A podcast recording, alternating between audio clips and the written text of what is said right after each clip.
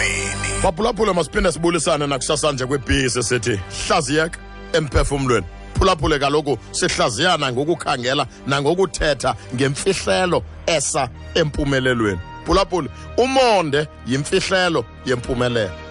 Ngelinye ixesha mphulaphuli uyakwazi udibanisa le udibanisa ukukhuthala udibanisa ukusebenza mphulaphuli uthathe imfundo uyihlanganise nayo ibe khona mphulaphuli kodwa zonke ezi zinto wawuzihla- wawubuzihlanganisile uzidibanisile uzama ukuphumelela ebomini kufuneka ube nomonde. Abantu abaninzi bayanazo ezi zinto bayazidibanisa ezi zixhobo. Umntu akhuthale umntu mphulaphuli akhangele umsebenzi awufumane. Umntu azame le azame ibhizinesi mphulaphuli ayirejistarishe ibe khona. Kodwa afuna uphumelela izolo afuna uphumelela ngoku. Hayi mphulaphuli impumelelo iza ngomonde.